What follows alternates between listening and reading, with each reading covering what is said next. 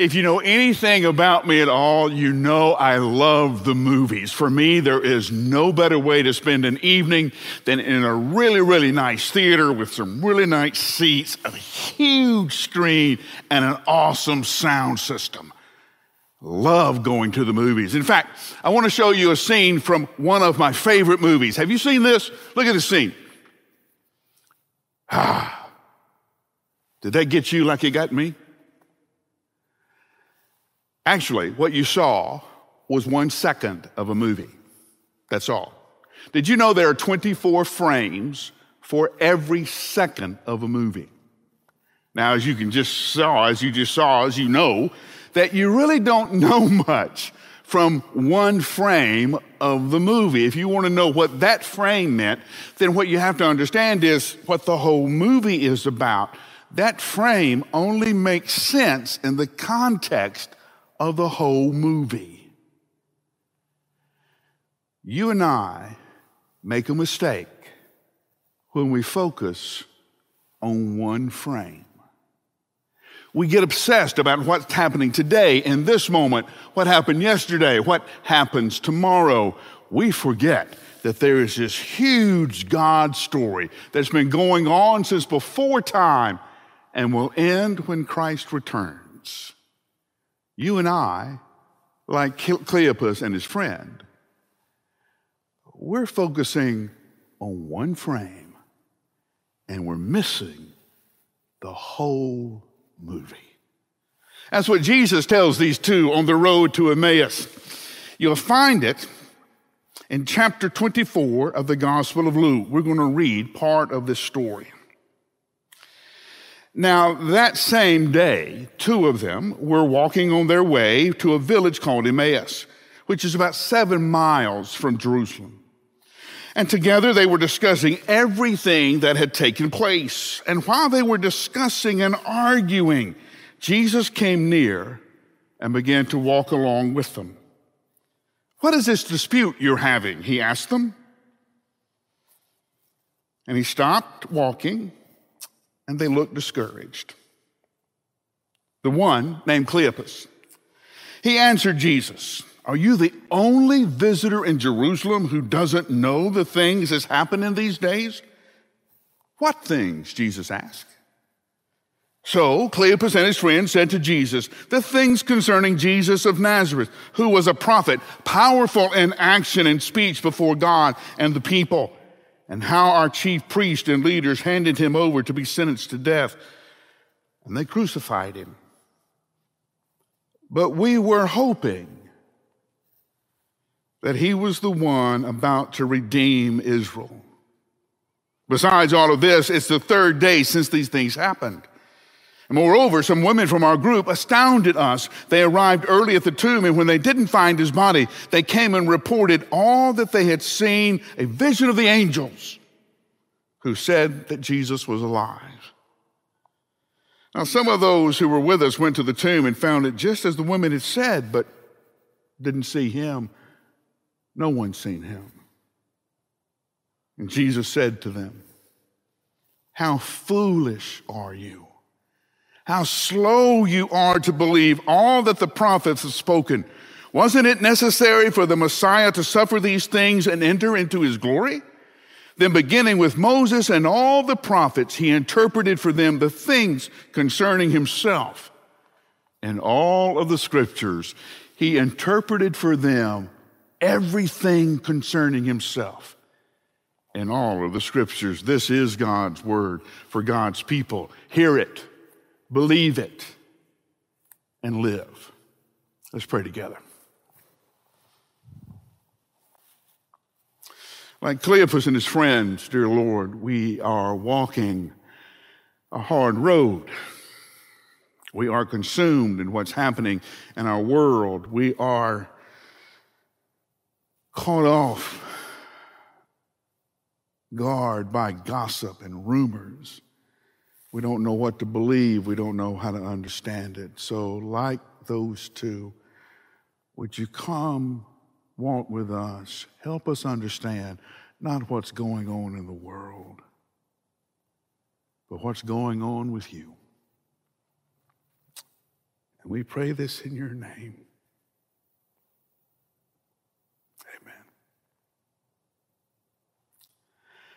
I've told you before, there are some times when I read the Bible that I laugh so hard that I almost fall off my chair.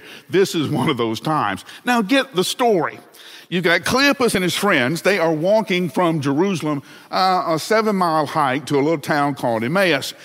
And they're talking about Jesus. They're talking about who he was, what he said. Do you remember? This is what grieving people do. They tell stories. Their stories began to lead to what they thought about the current political situation and how their leaders had betrayed Jesus and turned him over to the Romans. They're beginning to argue about what it meant. We thought he was going to be the one to save us. We thought, we had hoped. It's one of the saddest sentences in all of the Bible. We had hoped that he would be the one. Now we're not hoping anymore. They are so intent and they're arguing with each other. They're talking, they're arguing, they're making points, they're gesturing. Jesus walks up to them. Now, it wasn't unusual if you were traveling in those days to seek to travel in a group. It was safer. So if you were going from one city to another and somebody else was walking that way, they would walk with you. So it wasn't unusual that a stranger would join your company. Now, this is where it gets funny. Jesus asks what they're talking about. And Cleopas and his friend are exasperated that Jesus would even ask that question. What do you mean, what things? So now get this. They start telling Jesus everything that happened to Jesus. They start talking to Jesus about how he was betrayed, about how his leaders turned him over to the Romans, about how he was crucified. They start talking to Jesus about what a powerful man he was in preaching and all the miracles he did. They start telling the story of Jesus to Jesus. This is what's happened. Are you the only one who doesn't know? He's the only one who really knew. Not only did he hear about it, he was the one who lived it. And Cleopas and his friend, experts that they are, are telling Jesus all about it. Finally, Jesus stops them. This was an unusual response for Jesus. You see him respond this way several times to the disciples. After he teaches, after he says something, after he does something, the disciples will miss the moment. They'll miss the, uh, the, the meaning. They won't know how to respond. And Jesus will say something, How long will you be this slow to believe? How long will you be this thick headed? How foolish you are. Now, the word fool in the Bible is not slang, okay? Uh, you and I use it for people who aren't real smart, or if one of our friends makes a dumb decision or makes a dumb statement, we'll call them a fool and laugh at them. But in the Bible, a fool has said in his heart, There is no God. The fool, the foolish, is the one who can't see what God's doing in the moment. How long will you be this foolish? How long will you not be able to see what God is doing right in front of you? And then Jesus began to preach. Not only did he begin to preach, but he preached the entire Bible.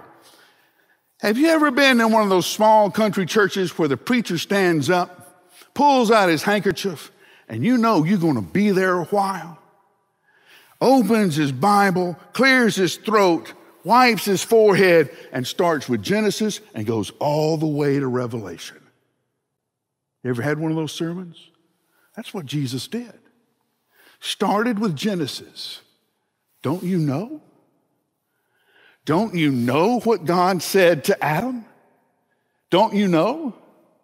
How when the serpent tricked Eve and Adam, how he promised the serpent that, yeah, you will snap at his heel, but he will crush your head. Don't you understand that that was one of the first promises that God was already working a plan of salvation that would end with Jesus on the cross, that would begin in a new way in the resurrection? This great story of God, first frame, is in Genesis. Don't you remember how God promised Abraham, I'm going to make a new people out of you, a new nation, and they'll be more number more numerous than the sands of the sea. Don't you remember how he told Abraham that? Through your descendants, when Abraham and Sarah had no children at all. Don't you remember how God was working? How he told David, There'll never be an end to your throne. How he told Isaiah that it would please the Father to pour all of the iniquities on this Messiah. How he would bear all of our iniquities, and it would be by his stripes that we would be healed. Don't you know that? No. No, we don't. Because Cleopas and his friend, like you and me, they were focused on that one frame, that one moon, one part of the movie. This is what's going on right now. This is what's happened in the last three days. This is what we're dealing with. This is what we're talking about. This is what we're thinking about. And we're all in this one frame. And because Cleopas and his friend were looking at one frame, they never saw the whole movie never saw this great work of salvation that God has put in place from the beginning of time and will end when Christ triumphantly returns. Don't you know? And the answer for most of us is no, we don't. We spend too much time on social media. We gossip about the latest event. Hey, Mike, did you know? Hey, Mike, have you heard? And most of what we talk about is irrelevant, meaningless to this great story of God. Don't you know?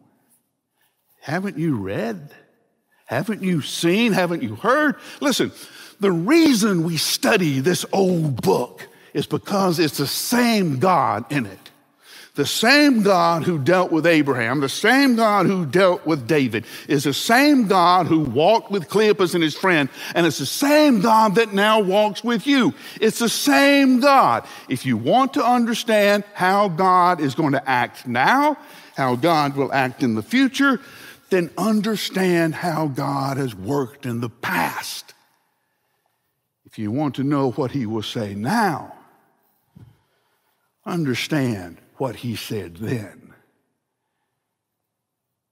This same God who ordered the affairs of the world then orders the affairs of the world now. He tells the prophets, the pagan kings around you work for me.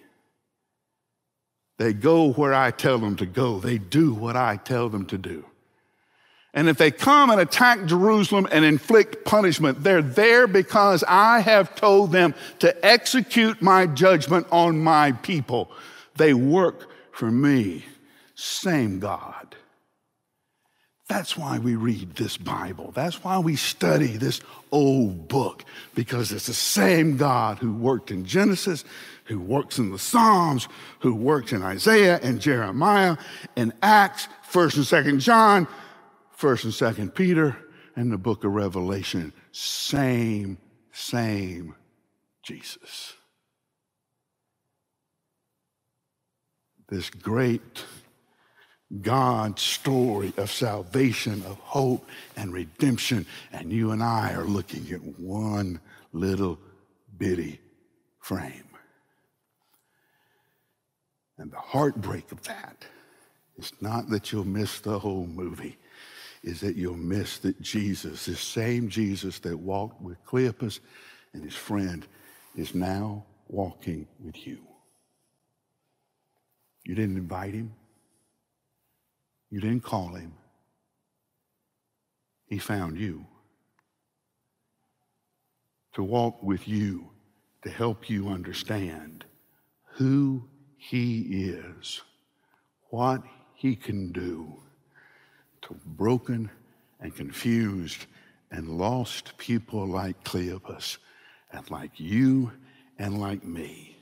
If we'll just step back from the frame that we're in and catch hold of all that God is doing. What a fantastic story of creation and redemption and joy and celebration and worship that ends with hallelujah. And you're going to miss it. Because you were focused on this one frame and missed the whole movie, missed the whole story, never saw the whole movie.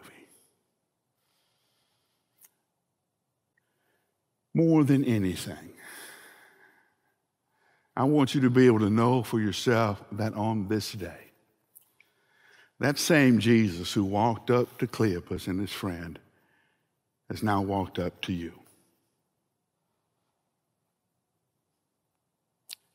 He wants to tell you about a story that's been written before time. He wants to show you a movie that's been playing since creation. And He wants you to be part of it. If you'll just look up from your little frame and see all that God is doing. Let's pray together.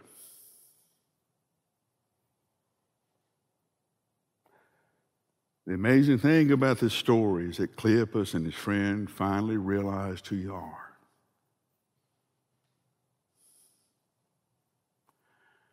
We pray now that we'll know too. We pray this in your name. Amen.